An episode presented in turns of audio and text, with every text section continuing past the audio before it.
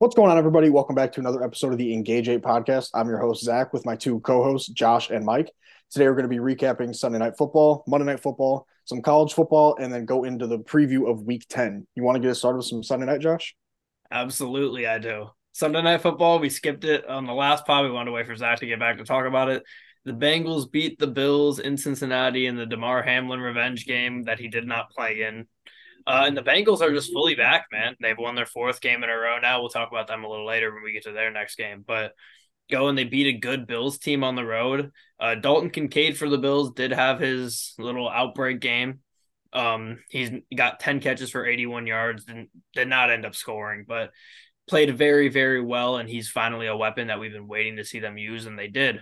The problem, though, for the Bills is they are now in some serious trouble, sitting at 5-4. If the playoffs were to start today, they would not be in it, and their upcoming schedule is pretty atrocious. I don't know if you guys have seen it, but we talked about it a little bit last week, I think, Blood. But next two games, Broncos and Jets, and then they got Eagles, Chiefs, Cowboys coming off that. So they got a tough schedule coming up. They're going to have to win some games against good teams, and if they don't, then we're not going to see the Bills in the playoffs.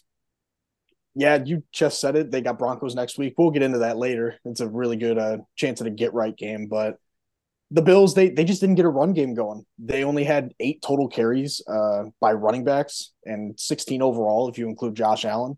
Josh Allen, it felt like he didn't really take care of the ball as well as he could have. He didn't really rely on his checkdowns. It felt like he forced it downfield a little too much. But like you mentioned, Josh Kincaid, he is truly the real deal. He's a phenomenal tight end. He's been a very good option in the short and intermediate game for Josh Allen, especially on the sidelines. Diggs, obviously, just doing what he does. He didn't have like a crazy day, but he definitely played well. But on the Bengals side of things, I don't know if you mentioned it or on the last pod or if you just did before, but the entire AFC North would be in the playoffs if the season ended today. That's just absurd. And I'm all here for it, especially with the 7-team playoff format. But Burrow, he was once again really solid. He's really just showing that, yeah, he's just a slow starter last year, this year. He's been phenomenal. Jamar Chase wasn't really that active this game. He started out with 2 catches for -2 yards, both on behind the line of scrimmage passes. But Tee Higgins showed up today. This was his first breakout performance of the year, 8 catches for 110 yards. But they also had 2 touchdowns to tight ends, and I believe it was their first time throwing touchdowns to a tight end at all this season, which was really impressive. They didn't have to do much on the ground because Burrow was so just surgical through the air. But Bengals, they got a much-needed win. But Buffalo, you really needed this win, especially with Miami being only half a game ahead of you. Now you're a game behind them when you had a chance to really just take over the division and just have a playoff spot at this time. Yeah, the Bengals continue to kind of just own the Bills. The Bengals never trailed in this game. Joe Burrow's found his groove. This offense has kind of found their groove. They didn't really have it in the second half as much. I think they only scored 7 points, but they still dominated. Burrow's looked great in the pocket. He's been able to extend plays, make some throws. Jamar Chase, like you said, Zach, he didn't have the great game, but he did pick up a back injury that seems that it might hold him out a game or two, the way he kind of described it. So that's something to monitor. T. Higgins had the big game, but for the Bills, you guys said it, they're in a rough spot now. 5-4, only 1 game over 500, currently not in the playoffs. They continue to struggle with the turnovers. Kincaid, he had a great game, but he had that fumble that was kind of just unlucky, where he was basically just upside down and just really unfortunate. And their run game, like you said, Zach, just really isn't there. It's been this team's biggest problem for the last couple years. And, again, Josh Allen is their leading rusher. He did have a rushing touchdown today. He's up to 44 rushing touchdowns in his career, which is second most all-time by a quarterback. But the Bills really just need to find ways to win these tough games. And you said it, Zach, or Josh, their schedule's not getting any easier. So they just got to find ways to win these. Yep. Moving on here to Monday Night Football, the Chargers beating the Jets 27-6. This game had to be pretty frustrating as a Jets fan, and especially a member of the Jets defense. Their defense played pretty well throughout. All of the Chargers touchdowns came off Jets mistakes on offense for the most part. The first one was a punt return touchdown they had. Their next touchdown score was off of a Jets fumble that gave them a short field. Then they didn't score for the rest of the half outside of a field goal from there. And then in the second half, just once again, the Jets defense was playing good. The Chargers had the field goal, but then They fumble, give the Chargers short field. They score, make it 27-6, and the game was pretty much over at that point. So once again, the Jets offense just letting themselves down, and their defense having to work so hard. Zach Wilson ends up finishing with 263 yards, gets sacked 8 times, which is something that we've seen from this Chargers defense from time to time. They beat up on battle lines. They took care of Zach Wilson today. They took care of Aiden O'Connell a few weeks ago.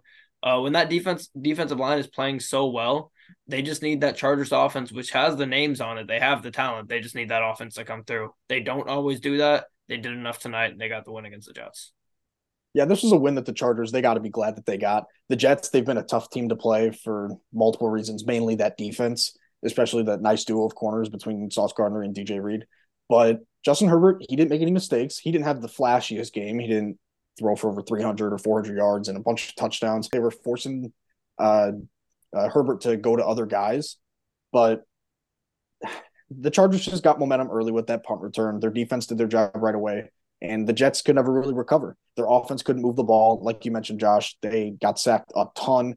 Khalil Mack, I believe, had 2. Bosa had 2.5. So you finally see those big names kind of performing for the Chargers. But if the defense can play like this against middle of the pack to awful offensive lines, and then their offense can play miles better than what they did last night, what they've done before in this season, then they could be a pretty dangerous team come playoffs, but they got to start stringing wins together, especially keeping up with the entirety of the AFC North. Yeah, their defense was very impressive. Rookie Tuipulotu also had 2 sacks, so they really just dominate on the defensive side of the ball. They're back to 500. They're back in the wild card race, which is big. Darius Davis, like you said, Zach, great punt return touchdown. Justin Herbert didn't have the best game, but this Jets defense is just really impressive. They held them to only 136 passing yards, and the Chargers also only had 84 rushing yards. So this Jets defense really did all they could. Their corners were just locked down all night. Keenan Allen did pick up his 10,000th career receiving yard in his 8-catch, 77-yard performance. So shout out to him. And I don't know if you guys saw the post-game interview he had where he was just wearing a T-shirt, and you could see his shoulder popped out. I did not see that picture.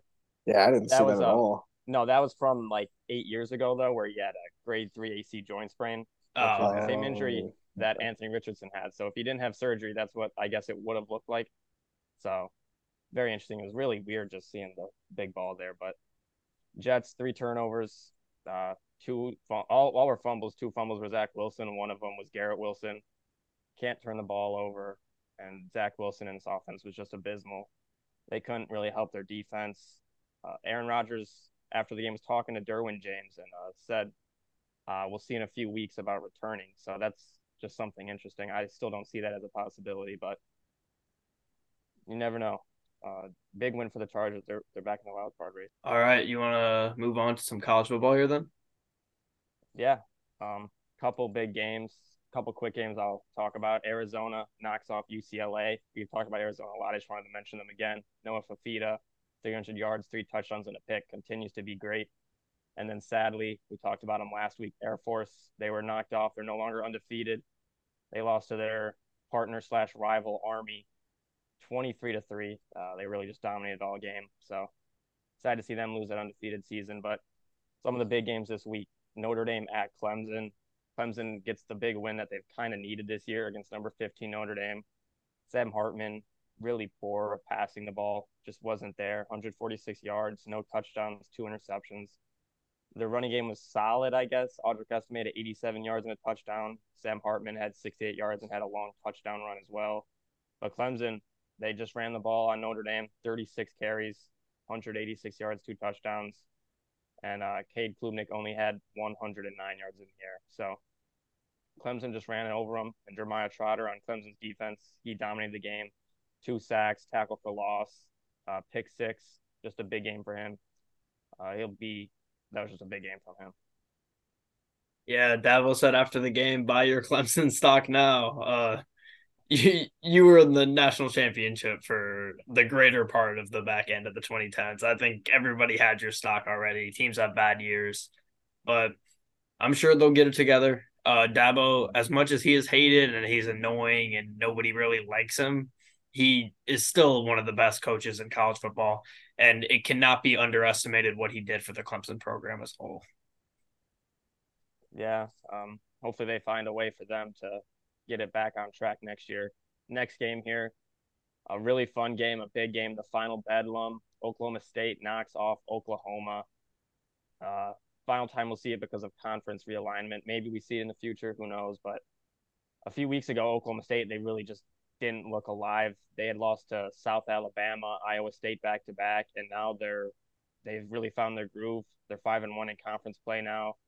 They're looking to go to the Big 12 championship. Oklahoma falls to 4-2 in conference play and is now basically eliminated from the college football playoff. Mike Gundy, big win for him. He's really been kind of owned by Oklahoma. He's 3-15 against them in his career. He gets the big win, and shout out to Oklahoma State. Yeah, it sucks we're not going to be able to see that game anymore. I feel like you can schedule that pretty easily, just have it be during rivalry week. Like a lot of teams that are like Kentucky, Louisville, they're going to play every single year. They're not in the same conference. So I don't really understand why we're doing the last one here. Maybe I missed something, but hopefully we get to see that game again and have it be a night game and do it the right way. But good win for Oklahoma State. I know Oklahoma has a lot of fraud tendencies that people are saying, and they kind of showed it and opening the window for Texas because Texas looked good. Yeah. For a while, for a little bit. Yeah. The way Mike Gundy stated it, he said that it's kind of in the best interest for both of these teams to not schedule each other because Oklahoma has to go play in the SEC. And I don't know how it doesn't benefit Oklahoma State, but that's the way he kind of made it sound. So I guess that's that. We just got the rankings, too. It just came in. Yeah. Wow. Same time. Good timing. We'll talk about Texas now. Kansas State at Texas. Texas looked great early. They went up 27-7 halfway through the third quarter. But Kansas State just found their groove in that third quarter and just took over the game, 20 straight points. They missed the extra point to make it 21 and take the lead, which really hurt them. Texas hit a field goal to go back up by 3. Kansas State came down because they kicked the field goal again to tie it, shanked it. They had all 3 timeouts. They were able to get the ball back, and then they ended up hitting the field goal to force overtime. They held Texas to a field goal on their possession. Texas offense just completely lost everything they had going. Kansas State gets the ball. They got it to like the 2-yard line. I don't know why they really went for it on fourth down, considering all the momentum was in their hands, but they decided to. They didn't get it, and Texas hangs on. Just a big win for them. They keep their playoff hopes alive. They're still missing Quinn Ewers, so they need to get him back. Malik Murphy, he played great early, but just completely lost it late. Yeah, I mean, he showed flashes. It kind of sucks to be Malik Murphy in his current position. You have to come in and try to save this team, and no matter what you do, he could go be the best player in college football for the next few weeks, and there is no chance in hell he's playing over a guy with the last name of Manning next season. So he's kind of just playing to be in a look-at-me spot, prove himself, maybe end up at a school like Alabama or something and get your revenge on Texas. But this is going to be Arch Manning's team no matter what next season. So it kind of sucks to be him. He might be in the worst position in college sports right now. But Texas sitting at number 7 now. They're on the door knocking in. They're going to need some help, though. They are going to need some help, and they're going to have to start proving that they are a team worthy of making the playoffs. Will Howard, shout out to him. He played incredible, 327 yards, 4 touchdowns. Just couldn't get that last play into the end zone. And then now we'll talk about maybe my favorite game of the week, LSU at Alabama. Jalen Milroe, the first Bama quarterback to rush for 4 touchdowns in a single game, 155 total yards on the ground. He added 219 yards passing. And we've been saying it all year, but don't count out Bama because now they're really knocking on the door, and they're a scary team to play at this point. Jayden Daniels for LSU, he played incredible as well, 219 yards passing, 2 touchdowns, 163 yards on the ground, and another rushing touchdown. But he sadly was knocked out in the fourth quarter to a concussion on a just massive hit. He came back in for a play but was taken out right away. Malik Nabers, wide receiver for LSU, continues to have an incredible season, 10 catches, 171 yards, and a touchdown. Just an offensive showdown, which isn't something you usually see from teams, these two teams, but over 1,000 total yards of offense, 49 first downs, and just was a fun game. Yeah, a couple things here. One, we got to see a duel of two of the best dual threat quarterbacks in college football right now, and of recent memory with Jayden Daniels. Jayden Daniels, I've been saying it all season. I just love him. He's one of my favorite quarterbacks in college football right now, but he multiple times a game just gets absolutely smacked. The way he runs, and he's not a big dude. He's not skinny, but he's not a big dude, and he just gets drilled and just somehow just keeps coming back. I feel like every game you watch of LSU, he ends up in the blue tent. Sadly, this one was for longer than just a couple plays. But yeah, they both played great. Milroe played fantastic. If he was in the Heisman race, I would say this is his Heisman moment. And the difference between Alabama and Texas right now, because they're both teams with one loss that are desperately trying to get in. The problem with Texas is they needed Oklahoma to keep winning games and keep themselves in the hunt so that they could just win that game against Oklahoma and get themselves in. Alabama, on the other hand, they have Georgia in there. It's sitting at 2 right now. We still have the same top, 6? What was Texas 7 going into this week? Yes. Alabama was 8. So I think we had the same top 8 then. Ole Miss was not 9, I don't think so. Yeah, whatever. Alabama has that path. They win out and they beat Georgia and they're in. Not a lot of teams on the outside looking in right now have true control your destiny situations outside of Alabama and Oregon. Those are the two teams that, and even Oregon is like, everything stays the same. Every other team wins every game. I mean, we still have the Ohio State-Michigan game, which is going to be fantastic with all the implications and everything going on. But that game, the Big 12 or the Pac-12 championship and the SEC championship are going to be the three games that define this college football season and who we see in the end. As long as none of these top 8 teams drop a mysterious game, but one of them will. Yeah, you never know. And I looked at Alabama's schedule for the rest of the year, and they're going to go into that Georgia with pretty much a cakewalk. They got I was about to say they got a big game this week. They got Kentucky, but Kentucky's all right. Chattanooga, that should be an easy win for them. And then Auburn, which is always a tough game. Is it at Auburn? I don't know. But that game, the Iron Bowl, is always a big game. Yeah. It always is played close. Those three games, though, man, are going to be something special. I'm excited. Yeah. I would love to see this be a team that Nick Saban goes and wins it all with. This might be the team that if he goes and wins it all with, this is going to be the one we look at in his career and be like, okay, he was the best to ever do it. This team was dead in the water after losing to Texas. People were saying, is this one of the worst teams under Nick Saban? And then he comes out and defies all odds, and they can beat Georgia. They can 100% beat Georgia. Mm-hmm. And they had benched Milroe after the Texas game, and he's really come out of that benching a different quarterback. Mm-hmm. He's looked incredible. The game is at Auburn, so that makes it even a little more interesting, but Auburn hasn't really impressed me yet this year. Yep. So, Final game, Washington at USC, another big Pac-12 game, another game where USC just gets – they score a lot, but the other team scores more. 2 Heisman candidates playing. Michael Penix, he played well, 256 yards and 2 touchdowns, but the real story of the game was Washington running back Dylan Johnson. He just ran all over the Trojans' defense for 256 yards and 4 touchdowns. Caleb Williams, he played great, 312 yards, 3 touchdowns, added a rushing touchdown. But USC's defense is just terrible. Washington's defense isn't great. USC fired their defensive coordinator, Alex Grinch. It's a little too late to do that, but that's all right. And I saw a couple bowl mocks today. And USC's bowl mock really got me intrigued. It was USC and Iowa. Oh, Iowa. Oh, my God. That would be a stoppable force versus a movable object. That's what me and my roommate were saying literally that same thing this weekend about how when that – because they're about to be in the same conference. Those games are going to – and when they go and play like Northwestern, bro, those games are going to be insane to watch. Iowa's offense versus USC's defense would be absolute must-see TV. Could you imagine if Iowa's offense was just electric? Just like chucking it downfield. If you put those two together on a team, right, do you think they could win like the Missouri Valley Conference? What do you mean? Like just like win the conference. If Iowa's offense and USC's defense was I thought you were saying the other way around. I was like, yeah, I think they would win a lot of conferences. Maybe. Winning a mid-major conference. I don't know. Maybe. I don't know, man. Iowa's offense is just so bad, and USC's defense is. I think Iowa's offense is worse than USC's defense, though. You think so? I think so. Iowa's offense is. I saw a stat today. I don't have the stat. I was looking for the stat all day. I couldn't find it, but it was like the past 2 years, Iowa's defense has given up like 256 points.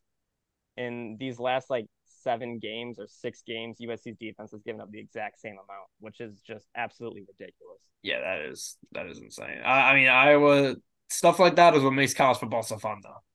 That bowl game would be great, but we're gonna get it regardless. Yeah.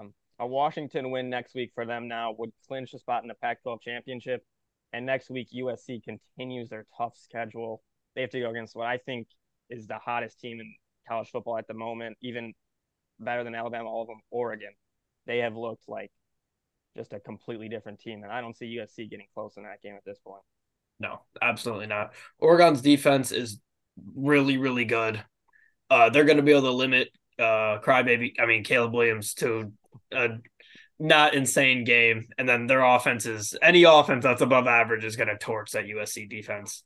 So, I expect a blowout. Do we have a line in that game? Let me see. I'm going to guess 13.5 for Oregon. Where's it at? Is it in USC or Oregon? It's at Oregon. It's okay, USC. I'm going to say 13.5. Let's see. Do we have any guesses? Oh, it's all guess. Yeah, I'm going to say around 10.5. Dude, this game is nowhere. Is it a night game? It's a 9:30 game, yeah. Let's see. Come on. Okay, we're getting there. We're getting there. Okay, 15.5. 15.5, yeah. Last week, Oregon, 63-19 win last time we saw them against Cal, so. Yeah, dominant team. I honestly think – I still believe they're better than Washington. I still do. I do as well. I mean, their defense is, like, actually good. That's a problem with a lot of these really good teams. A lot of these Pac-12 teams, at least, is their offenses are just so good and their defenses are the questionable part, and that's just not the case for Oregon. If that game's played at home for Oregon, they win. 100% they win. And they're going to have a chance to play themselves in. But at the same time, like, I don't know. I don't want to ramble on too much about this, but, like, if they win and they beat Washington, all the other teams, as long as Georgia wins theirs. No, actually, no, it's not true because we still got to see Ohio State, Michigan. Yeah, and we'll speak on the college football playoff here real quick. Like you said, I think I don't know if it's the same top 8 or not because Oklahoma's down to 17 after their loss. I don't know if they were in the top 8. I feel like they were probably at 7. I thought you said Texas was 7. They might have been 8 and Bama was 9. Yeah, they might have both moved up 1. Regardless, though, it's the main core up there. Yeah, Louisville is up to 11. Jeff Brohm continues to win. His Purdue team seems to be chasing – I'm not going to touch on them, but cheating allegations from Purdue, Ohio State, more allegations with the cheating scandal in the Big Ten. That saga continues, sadly. It'll be interesting to see it play out in 3 years. Yeah. So are you guys ready for some Week 10 preview? Yep, let's get started here. All right. Zach, you want to start us off here? Thursday Night Football. Yeah, we'll see how it goes. So Thursday Night Football, roughly 40. You want to go buys quickly? Buys quickly. Oh, yeah, you're right. Good call. Chiefs, Dolphins, Eagles, and Rams are all on bye this week. So 3 really good teams in the Rams. Depending on what you think of the Rams. They've been overachieving this year, but anyways. Panthers, Bears, Thursday Night Football, roughly 49 hours from now. Bears, they have to win this game if they want to keep their season somewhat alive. And if they win, they just help out their draft pick that they get from Carolina. Those are really the only storylines worthy of talking about for this game, except for maybe Justin Fields coming back and what he did with DJ Moore last time they played on Thursday Night Football. They will be rocking the orange jerseys and the orange helmets, which they have not won a game in. So a lot of things at stake. But for the Panthers, this is definitely a game to get Bryce Young going if they want to string together some wins. The Bears have very little pass rush, even with the addition of Montez Sweat. He did make a couple nice plays off the edge last week, but Panthers, their quarterback, Bryce Young's used to getting the ball out quick. He made a couple mistake throws last week, and the Colts made him pay. But I don't think that the Bears' pass rush will get enough in on the interior to really affect him as well as the Colts did. So I don't – I have no idea what to expect this game. It could be like a 35-31 game, but it could also turn into like an ugly 12-7 game like Bears Commanders last season. I personally think the Bears are going to win. I'm taking them this week. I think home field advantage will play a slight factor. If Fields comes back, I think they win by a touchdown or so. But if he doesn't, maybe Bagent just kind of dices up the Panthers defense. But I'm making this gamble based on assuming Fields will play. So I got Chicago. You know, a couple weeks ago, C.J. Stroud didn't dice up this defense. Very true. I have a tough time believing Bagent's going to just go in there and dominate them. But I don't think he will. But what's the scoop on that? We get Fields or what? I don't know. I think the last 2 days, Fields was limited in practice, like yesterday and today. I think yesterday was a walkthrough. Today was maybe another walkthrough or an actual practice. But he was limited in both. But I think as of like an hour or two ago, one of his close friends or like photographer or something, Simeon Kelly, put on their IG story saying like he's ready. So it might be up to the staff and like the trainers and stuff to give the final okay, but I'm expecting him to play. I was expecting him to play too. But I mean, who knows at this point? I've noticed as you can see our records on the screen, Zach has gained some space. So I went back and I was like, what have I been doing these past couple weeks? And I think I just saw myself and I was like, all right, I got a 1-game lead. Let me take some risks. Let's take the Panthers against the Colts for some reason. The Rams, even though there's a question mark on Matt Stafford. This is a game where a lot of me wants to be like, okay, I can pick the Panthers here and just pray we get Bagent and I can steal one. But I just feel like that's too big of a risk, especially with all the teams I bet on that just run their backup quarterbacks out there every week. But yeah, I think the Bears, like we said, they need to win this game. You need to bump the Panthers down more. You need to build a win for your confidence. Bears played okay last week. The Saints probably should have won by more. They definitely should have hit that over. Unbelievable. On that 5 turnovers. Yeah, 5-0. Insane. That's what me and Mike were saying on Sunday night. Winning the turnover battle 5-0. And winning by 7 points is almost unbelievable. It's pretty hard to do. If the Bears turn it over 5 times this game, they're going to lose.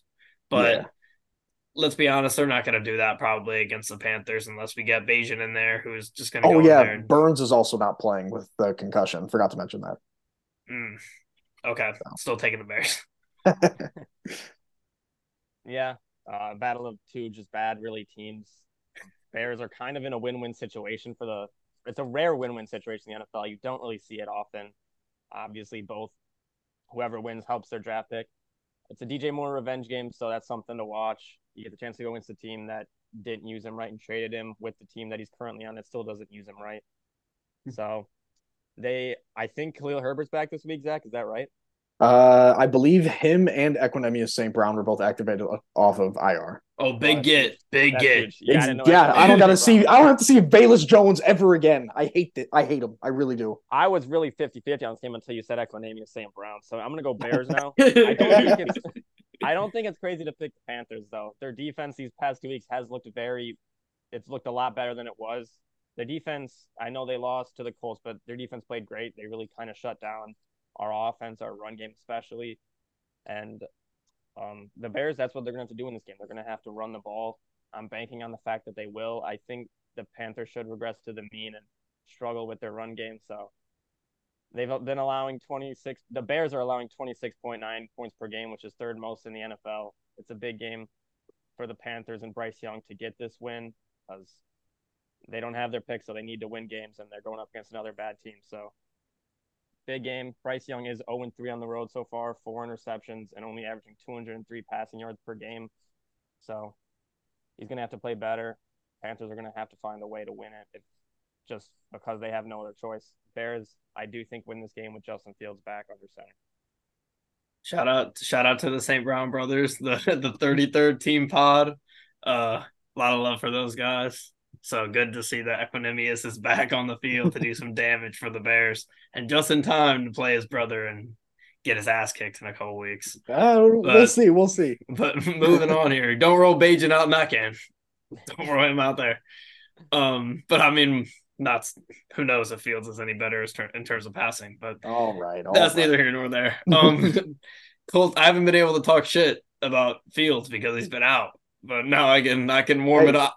In his last three games, 8 touchdowns, only 2 interceptions. All right. Just saying. No, I had to turn it off when he was hurt, and I was starting to get a little tired of running on the Bears' grave because they were losing so much. But now I think I got a little bit of juice back in me, and once he sees the field again, I think the emotions will take over. But move on to another one of our teams here. Colts at Patriots. This is the second of 4 pretty lackluster primetime games as far as the talent on the field. But they are both bad teams, so this probably will end up being a good, scrappy game. The Colts defense bounced back last week. As we saw, they had the 2 pick sixes. Their secondary was struggling prior to that, and they figured it out last week. And I think they'll probably perform well once again against Mac Jones and the Patriots offense that has been struggling a lot. It wouldn't really shock me if either one of these teams won this game, if I'm being honest. I think they're – like I said, I don't think they're that crazily far apart. The Colts have more talent overall. But you really never know in this league with some of these lower level teams. Sometimes they play way better than they are, and sometimes they play like the worst team in the league. So you really don't know what we're going to see. We've seen both these teams overperform at times. I just think the Colts, top to bottom, are a more talented team, and I think they should win this game, and I think they do. Hopefully they travel early. Yeah, I mean, I couldn't agree with you more. Colts are better top to bottom. I don't have much to say about this game. Shout out Milos. You know what that means. Patriots, they got a home game, but it's really rough. Colts, they're a better team. They have a chance to get back up to 500. It's definitely a chance to just put themselves back in the divisional race. Jacksonville's got a tough schedule coming up. Maybe get some L's. Colts, they've got Jonathan Taylor back. He looks like that lead back from a couple years ago. You love to see it. Unfortunately for me, Zach Moss kind of just got phased out. Got rid of him in fantasy just in time, though. But if Taylor's going, this team's going to run all over the Patriots, especially missing Judon. We've talked about it before, but yeah, I've got Indy in a pretty easy win for him. Yeah, last time we saw these two teams play, Jonathan Taylor ran all over the Patriots defense. We had 226 rushing yards, and we only had 49 passing yards in that game. Carson Wentz at quarterback. We forced Mac Jones into turnovers that game, and I feel like this game is going to be very similar to that game. I don't know if you guys saw the big news that came out this morning about Bill Belichick, so I'm just going to say it now. He's apparently on the hot seat, and a loss in Deutschland could end his career with the Patriots. They could fire him after the game. That's false information from Dov Kleeman. I don't know, man. I saw it in more places than Dov Kleeman, but there is nothing that 12-year-old me would want more than the Colts to put Bill Belichick into retirement, and I'm really going to run with that. I can't pick against the Colts in this game. Last week, the Patriots lost to a team that seems to be trying to lose in the Commanders. They traded away 2 of their best players. The only thing the Patriots really have going for them is that this game's in Europe. Bill Belichick is 3-0 in Europe. Colts are traveling on Thursday, which is not good according to travel mechanics, but they're going to need Gardner Minshew to step up in this game. He did not play great the last few weeks, so they need him to just not turn the ball over. They need him to do just enough to open up the run game so Jonathan Taylor and this Colts team can run on him. That's really the key to the story. I think they're going to do that. Where Colts are 1-0 against the Mac Jones Patriots. I predict the Colts to win this one, and I predict also that Darius Leonard is going to force his first turnover of the season. Zaire Franklin wasn't able to play last week. I hope he's back this week, so that's something to watch. But I think the Colts win this game in Germany and retire. I will say that Gardner Minshew, former Jaguar, he's got some experience going overseas, playing over the pond. So I think that's definitely going to play a factor. He's never played against Bill Belichick, though, so that's one thing against the Colts as well. I put my life on the fact that Bill Belichick doesn't get fired. I don't care if they lose 65-0. There's just no way with the relationship that Robert Kraft and Bill Belichick have that they're just going to go out and fire him off of one really bad season, no matter how it goes. I just refuse to believe that report, and I just don't understand what the backing of it is. After all this time, you fire him after one bad season? Come on. I mean, they were bad last year, too. Yeah, but, like, dude, 6 Super Bowls? Yeah, that's what I'm thinking. Like, given his resume, you can't fire a guy like that. You can't.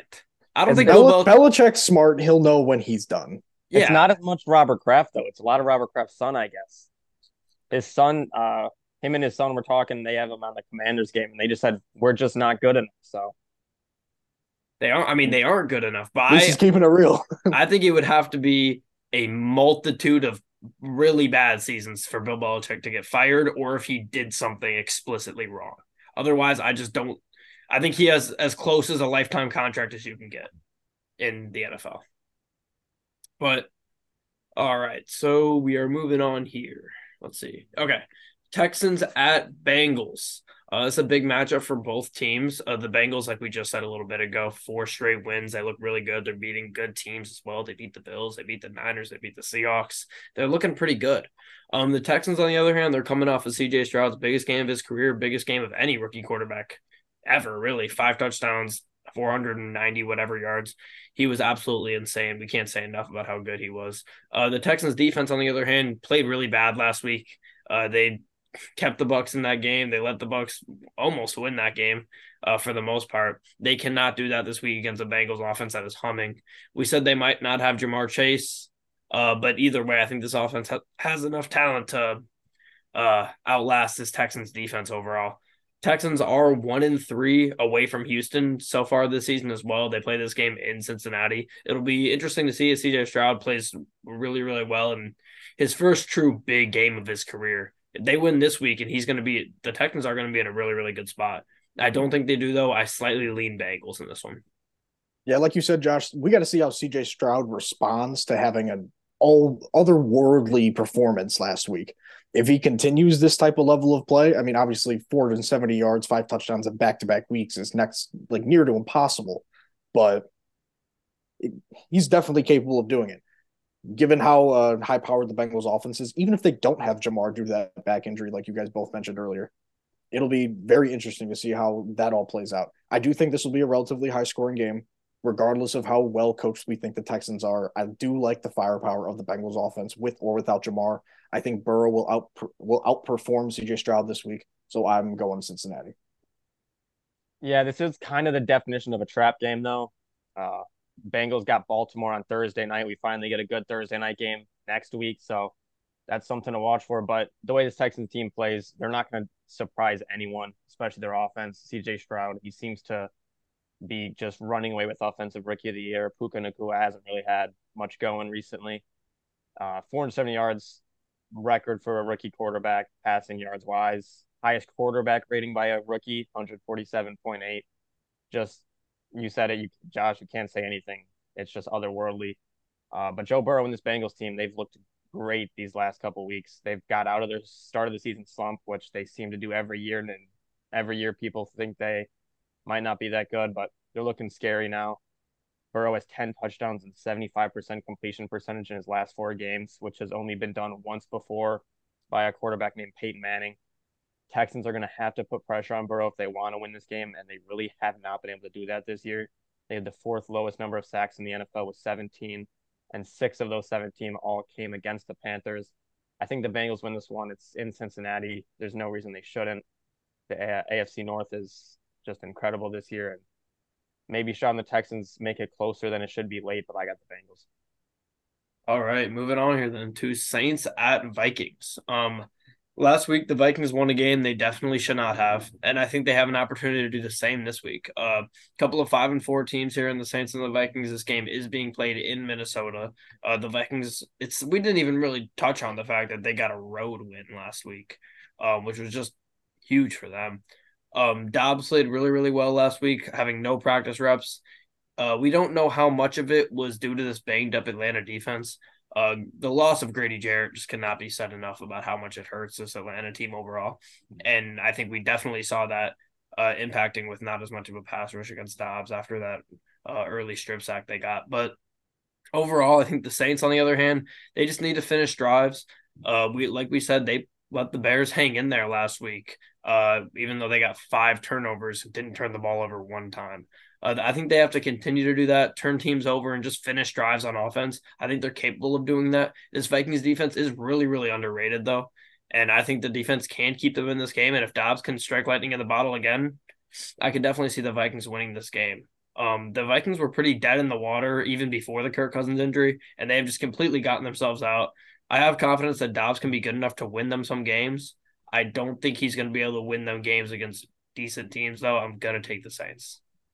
I mean, last week we saw the Bears, especially early in the game, we saw Tyson Bagent and the rest of the Bears offense move the ball consistently. They didn't punt until I think the end of the second quarter or beginning of the third quarter, or at least got a 3-and-out, which was really impressive in my eyes. But like you said, Josh, the Minnesota Vikings defense has been playing surprisingly well. I do think it's more schematic based rather than personnel based, but outside of Danielle Hunter, who's been a underrated defensive player of the year candidate as well. But I'm going with the Saints. I think that they have a lot of talent on offense that will be able to beat the blitz heavy Flores scheme. And I think the Saints defense is going to give Dobbs or whoever else is back there, probably Dobbs. It's going to be, they're going to have trouble. And they're probably not going to have Jefferson this week either, even though he is able to come off of IR. It's unlikely that he will. So I have the Saints this week. This is a tough game to pick. I think it's going to be very close. The Saints are first in the NFC South. They want to continue that.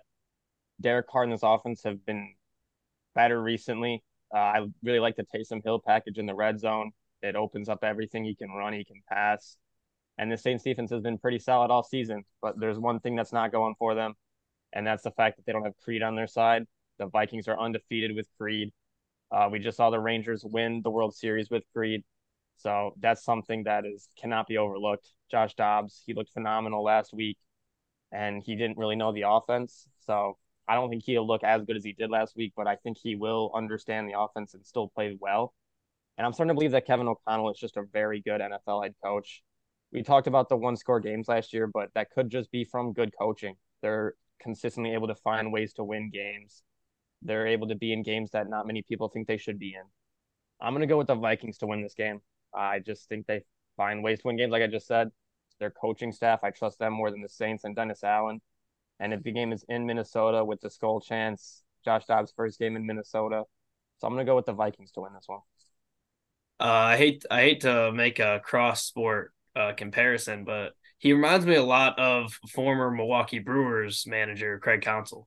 A couple low demeanor guys. They just go in there and they just win a shit ton of games and they don't get a ton of credit for it.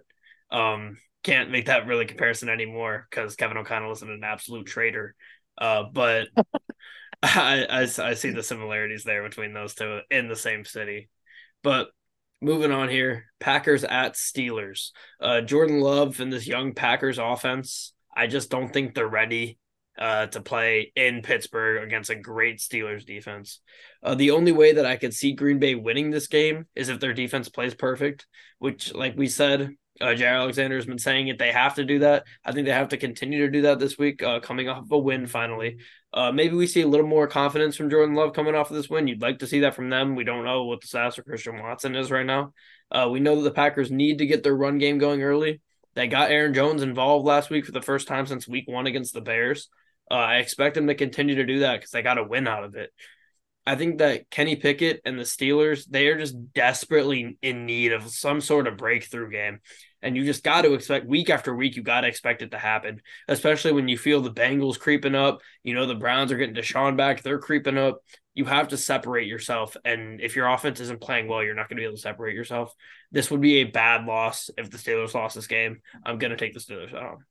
I've got the Steelers as well. I think it's going to be a really low-scoring game. The Packers' offense, especially against good defenses, Jordan Love struggles, and he can't really take a top off of defense. Even do we know if Minka's playing this week? I know he wasn't playing last week, but is he back this week? He's questionable. There's a chance.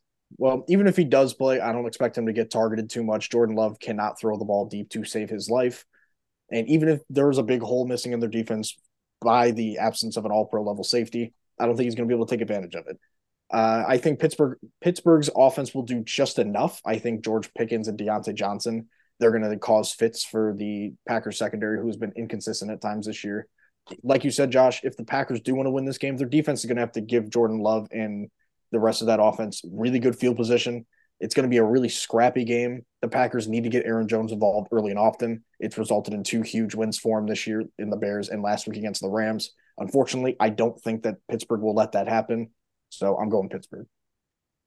Yeah, the AFC North is 17-6 against non-divisional opponents. Every single AFC North team is 2 games above 500.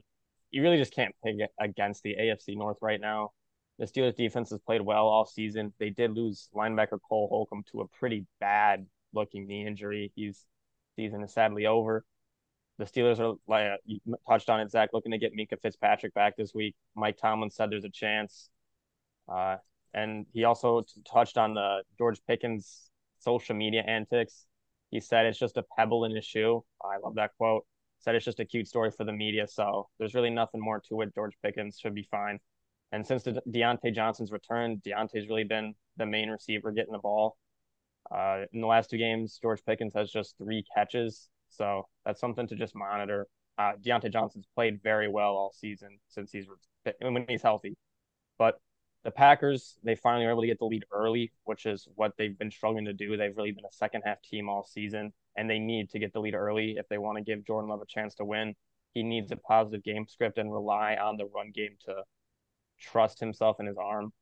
They have to keep getting the ball to Aaron Jones. They were able to do that last week, and it was able to win them games. But this week they have to go up against the Steelers defense, which has been great. The game is in Pittsburgh. It's 2 teams that are better in the second half, but I trust the Steelers. Hopefully they don't need a game-winning drive again from Kenny Pickett to win this one game and can pull it out before that. But I think the Steelers win this game.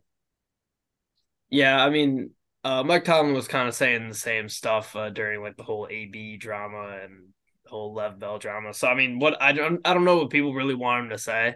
Or they want him to be like, yeah, he's wilding out. I'm going to take care of it. Like, he's not going to say nothing like that.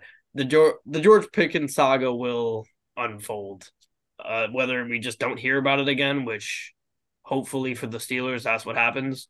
Or if they continue to just throw it to Deontay and not get him as many targets, not as many catches, maybe we see him continue to be disgruntled. But he's so talented nonetheless, he'll end up in a good spot. But moving on here. Titans at Buccaneers. The Titans are 0-4 so far on the road this season. They've been a really, really bad road team. One of those games was in London, but regardless, 0-4 on the road. The Bucs, on the other hand, are coming off of a shootout against the Texans last week. Their offense got to play against a pretty lackluster defense last week, even though the Texans' defense has been great. They had an off day, and the Bucs took advantage, though. The Titans' defense is ranked 19th against the run. The Bucs have been trying to get Rachaad White more involved in both the pass game and the run game, and they have been doing that pretty effectively. If they can get him going early, I think they'll be in a good spot to win this game at home, especially if they can just get the ball, run it early, and then open that up for play action Baker and be able to get your weapons in open space. For the Titans, I love what Will Levis is doing. I think he has another opportunity for a big game this week. His O-line just has to block for him and give him time, but once you play the Steelers, it's like warming up with a donut on your bat. You're not going to face, outside of the Browns, many other defenses that are going to give you as much trouble as the Steelers will. Tampa Bay, on the other hand, has lost 4 straight games. They are pretty much slumping after that 3-1 start. And this is a really, really tough game for me to pick. But I'm going to gamble and take Will Levis and the Titans. That's definitely a bold pick. I was tempted to do that as well. Unfortunately, I am going to go with Tampa Bay. I think Will Levis, not that his first game is going to be an outlier on his entire career, but I don't think we're going to see many 250-plus yard, 4 touchdown games from him this year. He's a rookie. We can't expect too much from him. It's a tough road for a rookie, especially at the quarterback position. He's facing an okay defense, especially with Vita Vea in the middle, who can create a lot of disruption in the run and pass game. I don't think he's going to be able to overcome just the situation around him. Unfortunately, I am taking Tampa Bay. Baker's just going to do a little bit more than Levis, in my opinion. So this is it. I'm going to be honest. I'm not going to watch this game. I don't really have much interest in it. It's going to be a little boring. I'd much rather watch Houston, Cincinnati, or San Francisco and Jacksonville. There's a lot better games on the slate at this time. So you won't hear much from me on Sunday regarding this game. I can tell you that much. Yeah, Josh, you touched on it. The Pens have been bad on the road. They did finally today name Will Levis the full-time starter, so he should start the rest of the season, thank goodness. They did list Ryan Tannehill as the backup from now on, which was interesting to me. I thought they'd give it to Malik Willis, considering Rabel put his pride aside. Yeah. I thought they put Willis at backup to kind of have the running attack. I don't know if they'll play all 3 of them every game or not, but Will Levis, he's looked very positive in his first 2 starts. He's flashed the arm. He's flashed the legs. He's looked very impressive. And under Vrabel, the defense will always play better than maybe the roster shows. But this Buccaneers team, they're coming off of a four-game losing streak. But last week, the offense really found their rhythm. They looked great against the Texans. And surprisingly, it was the defense that cost them the game. Their red zone defense, which had been very good, really just didn't show up against the Texans. I think that red zone defense will come back. And the Titans' offensive struggles maybe continue with Will Levis. This is a very close game. This one was tough for me to pick as well, but I am going to go with the Buccaneers. I think that their defense in the red zone might be the big deciding factor in this game. And their offense played great last week, so I think they're going to get a win. They're kind of due, so I got the Bucs. I'm going to need this one, Will. I'm going to need this one. Moving on here, you mentioned it, Zach. Niners at Jags. This will be one of the games of the week, one I'm really looking forward to. Couple of good teams coming off of buys. Coming off of a bye, though, Kyle Shanahan is 2-4 in his tenure with the 49ers. So unlike most really, really good coaches, and he is a really, really good coach, he has not been great coming off of the bye in his career so far. The Niners desperately, desperately need a bounce-back game, losing 3 in a row, something they haven't done much. I didn't get a chance to look to see when the last time they lost 4 in a row was, but I can't imagine it was anywhere. And I know the last time it was 3 was like 2021 or something. So I'd imagine it's 2020, 2019, something like that, when they weren't as good. But they haven't lost 4 games in a row in a long time. This Jags defense, though, has been playing super well. Purdy has been struggling against teams with good defenses. I mean, he's been struggling against teams with not good defenses as well. And this Jags defense is buzzing. They got a week to rest up. I'm pretty back and forth on this one, but I think this is another situation where it's 2 good teams, and I would take the home team. I'm going to take the Jags. Taking the Jags at home. Ooh, that's definitely a solid pick. AFC South, stand up, baby. I completely agree with you. This is one of those where you can flip a coin, and the home team could definitely have a little bit of an advantage. But both teams coming off a bye, like you said, Josh, the Jags defense has been playing really well. But when you're playing really hot, one of the last things you really want is an off day or a week off or something like that, because then you kind of fall out of routine because you don't have a game that week. So maybe that is a slight impact on the game. But San Francisco, they're coming off a bye. We talked about it. They needed that bye for 2 major reasons. They needed to get healthy, and then they needed to just mentally reset. They dropped 3 in a row prior to their bye. Purdy was not looking great in every single one of those games. They were missing Debo for a good majority of it. Same with Trent Williams. I think Kittle was still a little banged up after a couple plays within the last couple weeks. But they needed that bye. I think they're going to flip the switch. Christian McCaffrey is going to dominate early and often. Purdy's going to play really well off of play action, finding Debo if he plays. Ayuk, Kittle. I think Purdy's going to just show us why the Niners were in the NFC Championship game last year and why it was such a big deal that when he got hurt, they had no chance of winning. I'm kind of jumping on the bandwagon of Purdy. I'm thinking very highly of him. It's kind of weird because he has been playing bad lately, but I've seen what he's capable of, and I don't know if that concussion had anything to do with it, but I think San Francisco pulls this one out in a tough one on the road. Yeah, I think that concussion had a big thing to do with it. This is a massive game for each team. It should be a primetime game. It should have been flexed into that Sunday Night Football slot. Both teams are coming off the bye, like you guys said. But this was really a bye week that the 49ers needed and the Jaguars really could have held off from. And I feel like that's really big. Jags were at a 5-game winning streak going. 49ers had a 3-game losing streak going. And we're dealing with multiple injuries. This week, they should get back Purdy, Trent Williams, Debo, and CMC, all 100%. All those guys were dealing with injuries. And when this 49ers team is healthy, they've really been unbeatable. So they also were able to add, and it'll be the debut of Chase Young. So another just weapon on that D-line that gets added there. Jags are giving up 263.5 passing yards per game, which is currently 30th in the NFL. So this is a chance for that 49ers passing offense to get back in rhythm. Ayuk had been struggling recently, so chance to get that going. The Jags offense and Trevor Lawrence, ETN, they're going to have to make plays. Calvin Ridley is going to have to find a way to make some plays. But I just think this 49ers team is going to be hungry. They've lost 3 in a row. They've went 4 weeks now without a win. They're going to want to win this. The Jags have not beaten the 49ers in 18 years. I think that'll continue. I got the 49ers. All right. Moving on here then. Browns at Ravens, another game that definitely could have and should have been flexed. Huge game for the AFC North here. As we know, we've been raving about the AFC North. And I want to give us some credit. We were saying like week 3, I remember us being like, oh, what path could this could get all the AFC North teams in. And do you guys remember what we said? What was that? If the Bills collapse. All right. And that's happening. And now all of a sudden, all the AFC North teams are in the playoffs. And are we the smartest minds in football media right now? I know. We got to go find whatever episode that's in and clip that. But yeah, we'll move on. Ravens are just the hottest team in football, I would say, right now. A lot of people I've seen putting them at the top of the league right now. And they have, I mean, they just got it on both ends. They just do what they need to do to win games. Sometimes they have Lamar Jackson sitting in the pocket and just chucking it like he did against the Lions. Sometimes they have him just doing what he needs to do like they did last week, and they dominated both of those games. This game, I think, is just fully on Deshaun Watson. If we see a good Deshaun Watson game and he goes and plays well against this Ravens defense that has been playing well but has also had times where they haven't looked great, if he can have a good game, this Browns defense is going to show up. I think they're going to limit this Ravens offense to some extent no matter what, and it's just going to come down to who wins the battle between Deshaun Watson and this Ravens defense. If this game was in Cleveland, I think I would maybe think about taking the Browns, but at home, the Ravens have been really, really good at home this season. I'm going to take Baltimore. I've also got Baltimore, and it really comes down to one main thing for me. I value these teams' personnel and production on defense roughly the same. They've both been phenomenal. They each have a really, really good player within their front seven. For the Browns, it's Myles Garrett. For the Ravens, it's Roquan Smith.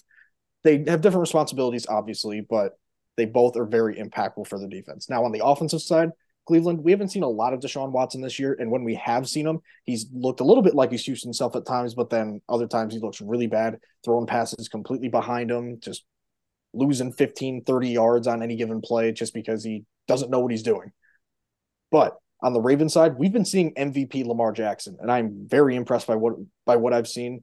They've got Mark Andrews, Odell Beckham Jr. last week even found the end zone for the first time this year, and Zay Flowers. He's been in and out of the offense as like a very, very important part of the just scheme, taking tops off of defense and able to just create underneath as well. I like Baltimore's offense a little bit more than the inconsistency of Cleveland, so I'm going Baltimore. I'm going Baltimore as well. Just a quick trivia thing for you guys last year. What was the Chiefs' worst loss last season? What team was it to? Was it the Colts? Or was that the year before? It was the Colts. Oh, yeah, right. Yeah. It was the Colts. This Ravens team, they've lost to the Colts, and since they've really come down a different team. I forgot they lost. The Ravens lost to the Colts this year. I forgot about that game. Yeah. The Ravens won this first matchup 28-3. Dorian Thompson-Robinson was the starting quarterback for the Browns. They get Deshaun for this game, so it will be different than that game. The Browns' defense has been the best defense in all of football with 234.8 yards per game, which is first in the NFL. But the Ravens' defense has given up the fewest points in the NFL. So this is really a game of two teams that have just been incredible defensively. And so the way I view it, it's a team that has the better offense should find a way to win this game. And for me, that's easily the Ravens at this point. Lamar Jackson leads the NFL in completion percentage with 71.5. And surprisingly, Josh and I have talked about it, that he really hasn't ran the ball that much this year. He is still the first quarterback in terms of QB rushing yards. So he's still finding a way to get the rushing yards. This game's going to come down to QB play, and I'll take him over Deshaun every day of the week. And just one more thing.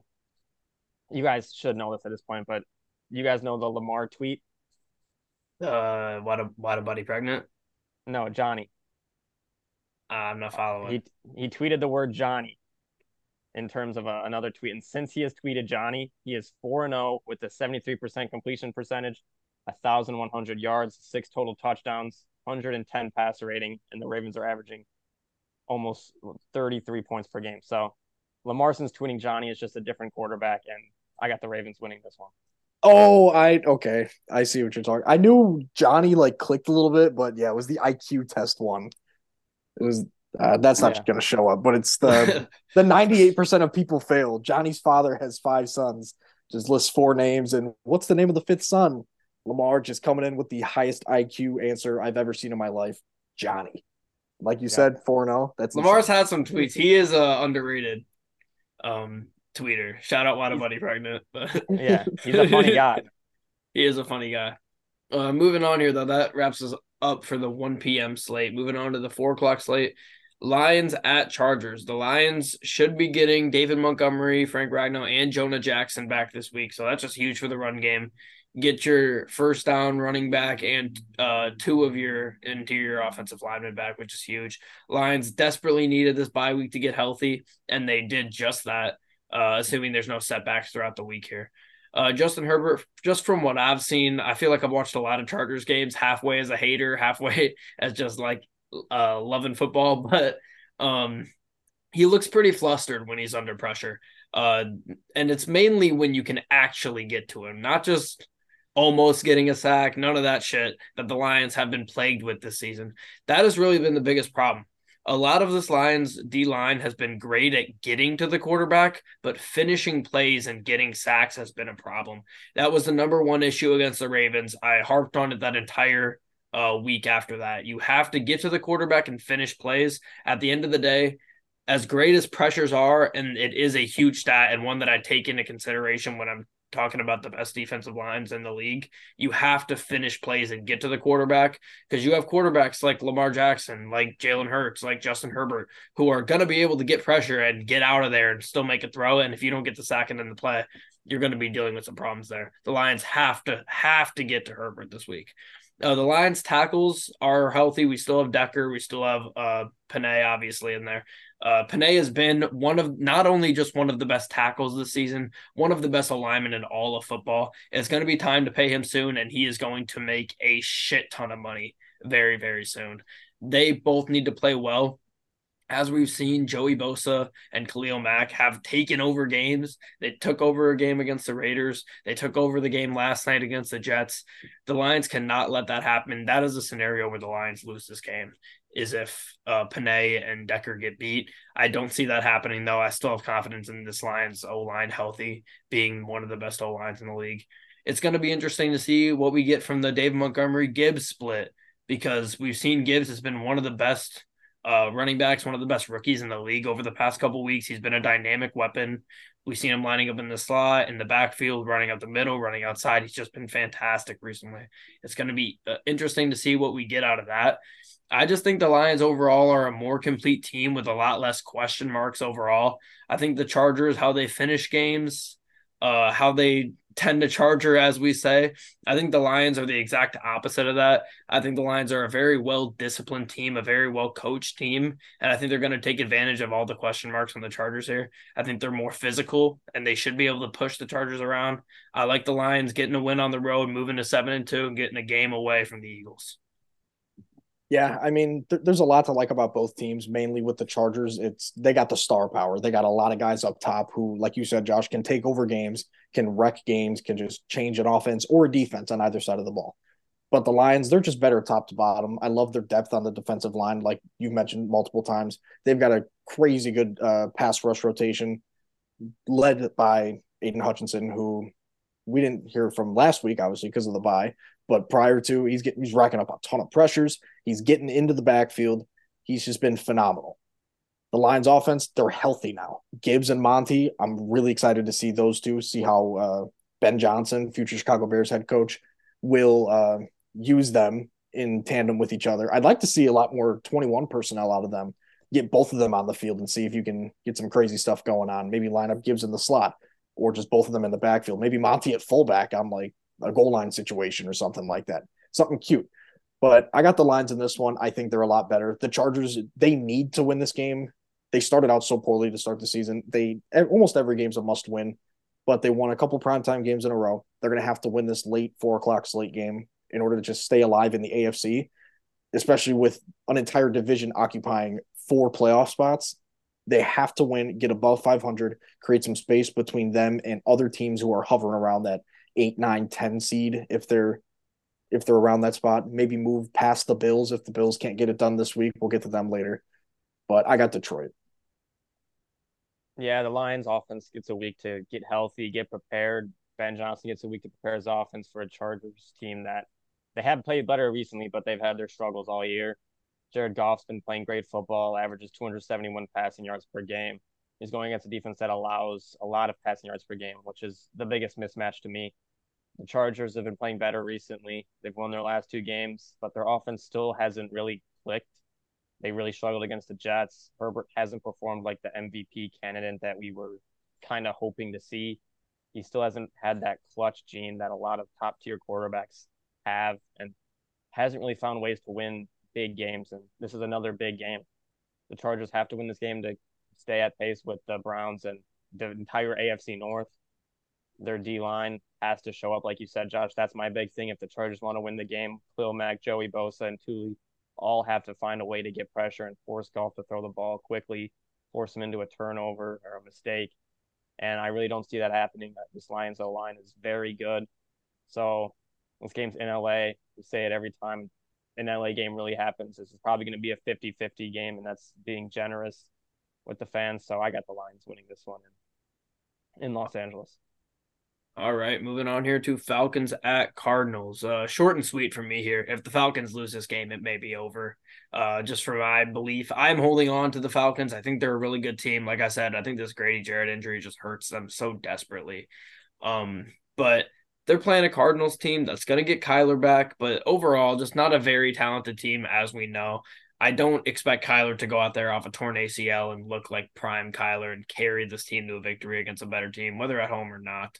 I just think they're too low on talent overall. I think the Falcons definitely, I mean, the best medicine when you just lost a game you shouldn't have lost is getting to play the Cardinals. You don't overlook a game like this when you just had a game that you might have overlooked and lost.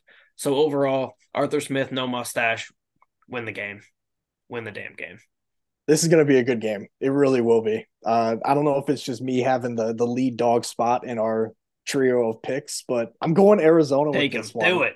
Come on. I'm going Arizona. I think Kyler's going to come back and he's going to be good enough. We're going to see him at like 85, maybe 90% of his true form. I think he might get into the end zone on the ground, hit us with a little Yoda celebration. That'll be pretty nice. But I don't trust Atlanta. I really don't. They've got some solid pieces, but like you said, Josh, they're missing Grady Jarrett, arguably their best defensive piece. And I think Arizona's going to get James Conner back this week, and he's been out for a little while. He was on IR. So combination of Kyler and James Conner, I think that'll be enough to propel Arizona. I don't know why, but I'm really looking forward to this one. I'm looking forward to it as well, and I'm with you. I think this game I think the Cardinals could easily win this game. My big thing is I just don't know what to expect. Kyler Murray's debut, the game's in Arizona. I could see Kyler Murray just going off and reminding everyone how good of a quarterback he is. The Cardinals are a good first-half team. Their defense plays well in the first half, and then in the second half they seem to struggle. Can Kyler change that? I don't know. And with the Falcons, every week I expect their offense to look great. They have so many weapons, and they continue to go to guys like Jonnu Smith and just go away, and Tyler Allgeier, who's solid, but you have Bijan Robinson, you just used the number 8 overall pick on. Kyle Pitts, they are 6-0 all time. When Kyle Pitts gets more than 80 yards, you should be trying to get the ball to your best players, not using your best players as decoys. Using your best players as decoys is what you do if it's your last hope. You have to use the guys who are your best players. When you get the ball to your weapons, you'll find a way to win football games. And Arthur Smith just seems to want to be fancy and tell everybody how much smarter he is than them. He shaved his mustache. Maybe he's a different man. Maybe like the mask is off. I don't know. But this is just a tough game. The Falcons' red zone offense has been bad. I really, really, really want to pick the Cardinals just because I feel like Kyler Murray is going to have a game where he goes off and finds everyone. But I'm going to pick the Falcons. It's just too much of a question mark. But it would not shock me at all if the Cardinals win this game. But I got the Falcons. May I remind you that this game is being played on November 12th, 2023, exactly 2 days after the release of Modern Warfare 3 Remastered. Oh, okay, thank you for reminding Friday, me. Friday, November 10th, 2023. He's already been playing it, though. Yeah, probably has codes. But he knows the lobby's going to be bussing a couple That's days true. Before. So he seems to love football now. He's had a lot of posts talking about how much he loves football, so maybe he's a changed man. Yeah, maybe he is a changed man. And I actually really like Kyler. I'm just joking about the whole COD thing, obviously. But we can move on then. Next game here. Giants at Cowboys. Giants lose Daniel Jones for the season officially with a torn ACL, so they will be rocking with DeVito. I just think the Cowboys are just going to continue to roll. They almost beat Philadelphia last week. That was as close as you can get to a win if you're them. Almost going in and beating the Eagles at in Philly in a game where you were a couple plays away from 100% winning that game. I think the Cowboys overall, they cannot lose to any of the bad teams they play from here on out. You lose any of those games, you're going to lose ground on Philly, who's most likely not going to lose any of those games. I just don't see any scenario where the Giants win this game at all. This is a 16.5-point game, which is just a number that you don't see very often in the NFL. You rarely see over 2 touchdowns, and it's almost 2 touchdowns and a field goal. I'm going to take the Cowboys and a pretty easy win. Yeah, I don't have much to say about this one. You took the words right out of my mouth, Josh. 16.5 point spread. It's hard to say I'm not surprised that it's not more, considering how week one went when these two faced off. But in Jerry world, it's Dallas is a way better team. New York is just unimpressive. Maybe Saquon gets, like, I don't know, a touchdown, and that'll bring the lead from 35 to 28. It's not going to be a fun game to watch unless you're a Cowboys fan. But yeah, Dallas is going to wipe the floor with them. I got Dallas. Dallas is going to wipe the floor with them. Cowboys need to win this game to kind of keep at pace with the Eagles in the division. They still want to win that. They've outscored opponents 111 to 33 in their 3 home games this season. They've won 11 consecutive home games. They should easily make that 12. I don't think Tyrod Taylor is ready at all. It's going to be between DeVito. I think they have Matt Barkley too now. So this Giants team has really nothing going for them. Their defense is all right, but their offense is horrendous. They will probably try to run the ball on almost every play they can. And I believe Saquon Barkley should just sit out of the game. He should not play. You can call it quitting on his team. I don't care, but they didn't want to pay him the money that he deserves. And now they have to pay a quarterback that is not great and they might be looking to replace already. So I got Dallas winning this one very easily. Not really much to say. They should stomp the floor with this Giants team. All right, moving on here to Commanders at Seahawks. The Seahawks head over back home to Seattle after getting clobbered last week by Baltimore. The Commanders, as we know, are a very bipolar team. Some weeks they look great, and Sam Howell looks like he's one of the best quarterbacks in the NFL. Some weeks they look horrible and helpless. So it's really hard to know what Commanders team you're going to get out this week. They won against a bad team on the road last week. They play a good team on the road this week. I think if the Commanders can control the ball and win this turnover battle, they have enough talent and are scrappy enough to somehow be in this game and win it late. We've seen that they can perform like that. The Seahawks just absolutely cannot afford to fall to 5-4 when the Niners are struggling. This is the point in the season where they need to pull away and give themselves a chance to win this division. I think they're going to do that. I think they're going to win this week against the Commanders and move to 6-3, I think. Yeah, 6-3. Yeah, I got Seattle as well. I think they're just a better team. Washington's going to be missing their star edge rushers for the second week in a row. I don't think it's going to get any easier for them as the season goes on. Like you said, Josh, the inconsistencies of Sam Howell and the entire Washington offense is always just a question mark. Seattle's lost 2 tough games in a row, one of which was really close against Cleveland. And last week it was against Baltimore, got absolutely embarrassed. I think they're going to come out with a fire in their gut. They're going to lay it on Washington early and often. I got Seattle. Yeah, the Commanders no longer have star rushers, but Seattle's looking to extend their 3-game home winning streak. Their run game has been pretty good all year. These last 2 games, it has been almost non-existent. They haven't been able to find it. They're going up against a team that's middle in the pack and run defense, giving up about 116 rushing yards per game. Geno just has to limit the turnovers. They need to start getting the ball to DK Metcalf, who's had a very quiet season so far this year, only 454 yards and 2 touchdowns through, I think, 8 games. They need to start getting him more involved.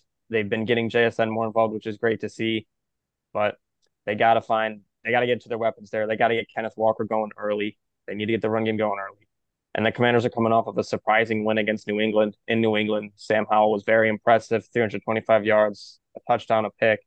He continues to throw the ball well. He'll turn it over, yeah, but he can also flash the arm. Jahan Dotson's continued to get the ball more recently.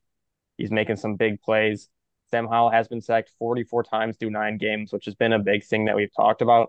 But in the last 2 games, they've only given up 4 sacks since that.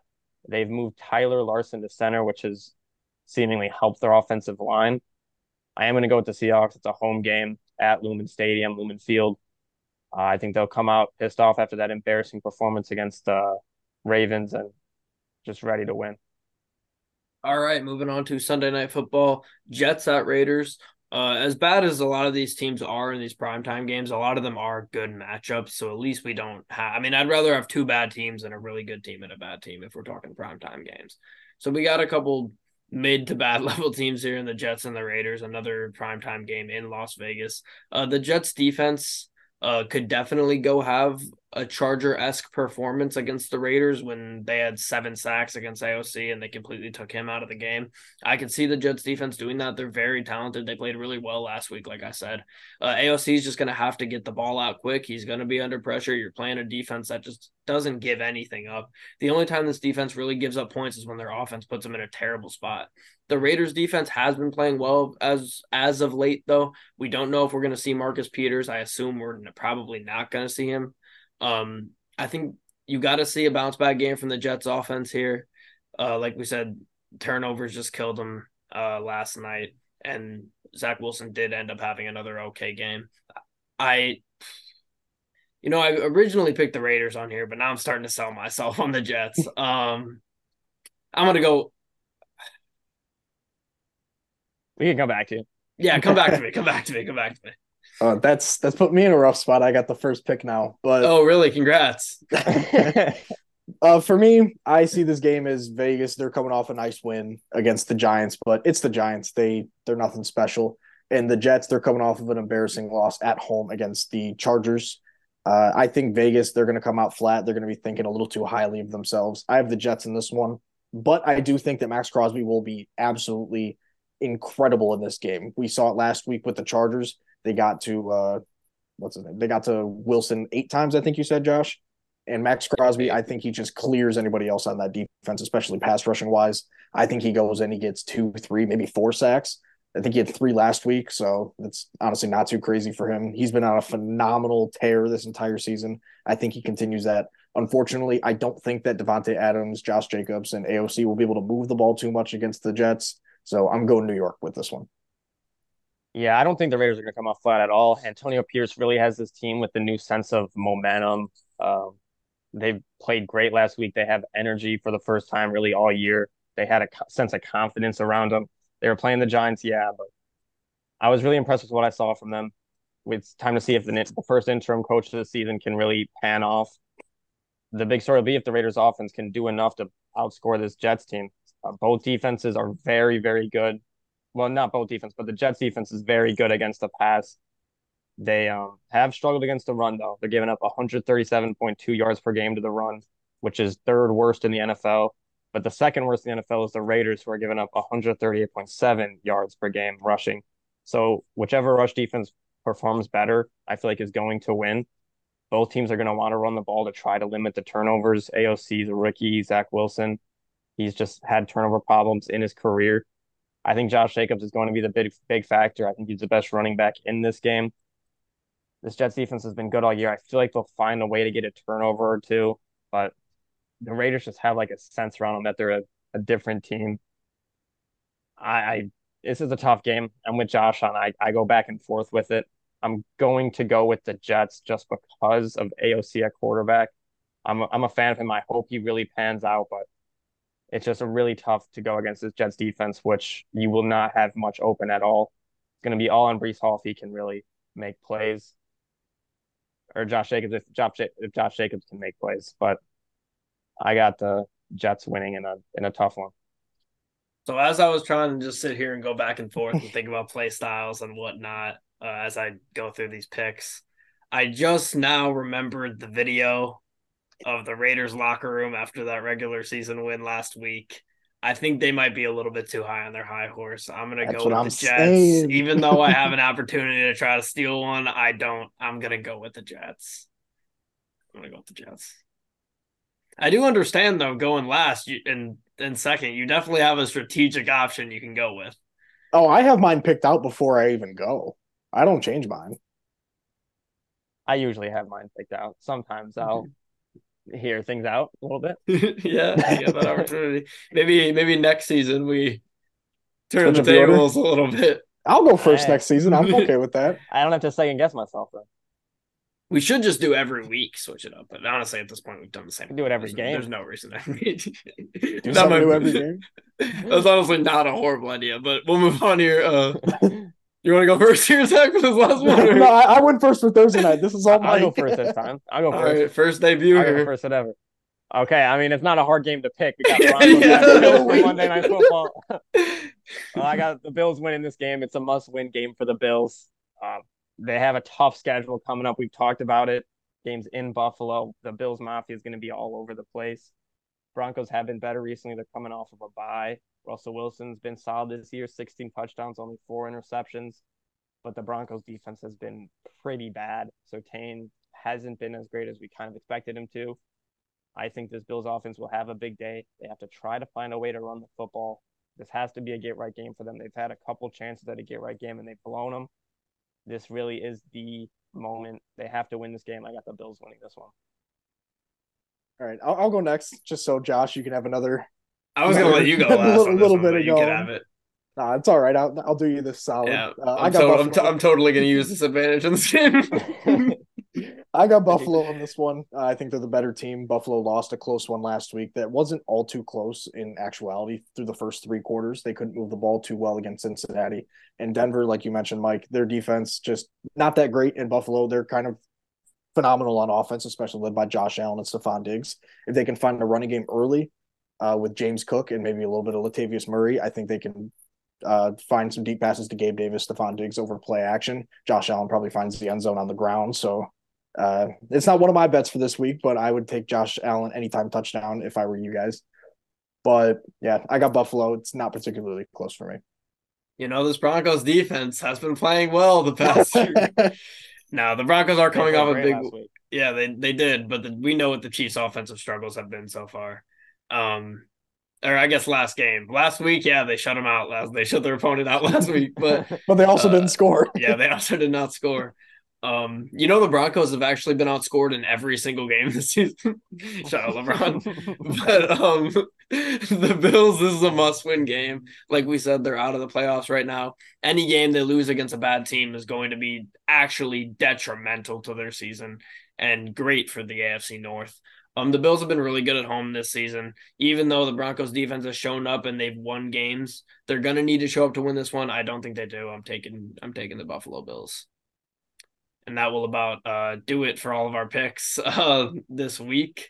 Moving on to finish the episode, as we do, with some betting picks here. So everybody pull up them sports books. I could start us off, though. I was peeking a little bit as we were going here. I'm going to do what I do every single week. Or not every single week, but a lot of the weeks when I like the line. I'm taking the Lions -2.5 in LA. I think they're just going to win the game. And in the event they do, it would be difficult to see them win by 1 or 2 points. So I'm going to take the Lions -2.5. I like that a lot. And then the game we just discussed, this is a situation where everybody's starting to get higher on the Broncos. Everyone's as low as they've been on the Buffalo Bills in the past 4 years, honestly, in Josh Allen's tenure. This seems like the lowest the media has been on them. To be able to get the Bills at -7.5 at home in primetime against one of the worst teams in football, I think you have to take that opportunity. The Bills need a bounce-back game. We've seen at times this season where they played really, really bad teams. We've seen them go out and win by 30, and we've seen them go out and lose outright. I think this is a game where they're going to win by 10 to 14-ish points against the Broncos at home, so getting them at 7.5 is a no-brainer. I love the Bills at 7.5. So Lions -2.5 on the road and Bills -7.5 at home. Kind of took my first pick from me. I had Bills -7.5, but it's a good line. It really is. It's a phenomenal line if you're looking for what feels like a lock. But instead of that, I guess I'll double down on my Josh Allen anytime touchdown. But on top of that, I'm going to go Arizona +1.5. I picked them to win this week, and I think giving them a 1.5 is – I think that's generous, especially considering I think they're going to win. So give me a little bit of leeway. So I got Arizona +1.5 and then Josh Allen anytime touchdown. It's only +1.5. Damn. Vegas hates the Falcons. They've been hating the Falcons all year, though. That actually a little bit. Yeah. For my first one, I'm gonna go Vikings money line. They're playing the Saints. They're underdogs. They're 2.5-point underdogs. I'm going to take them straight up money line, plus 115. I think Josh Dobbs finds a way to get it done. And for my other one, we talked about this spread. You don't see a spread this big every day. No, yeah. 16.5 points. Oh. I'm just going to ride with the 16.5 points with the Cowboys. Ooh. The Giants are terrible.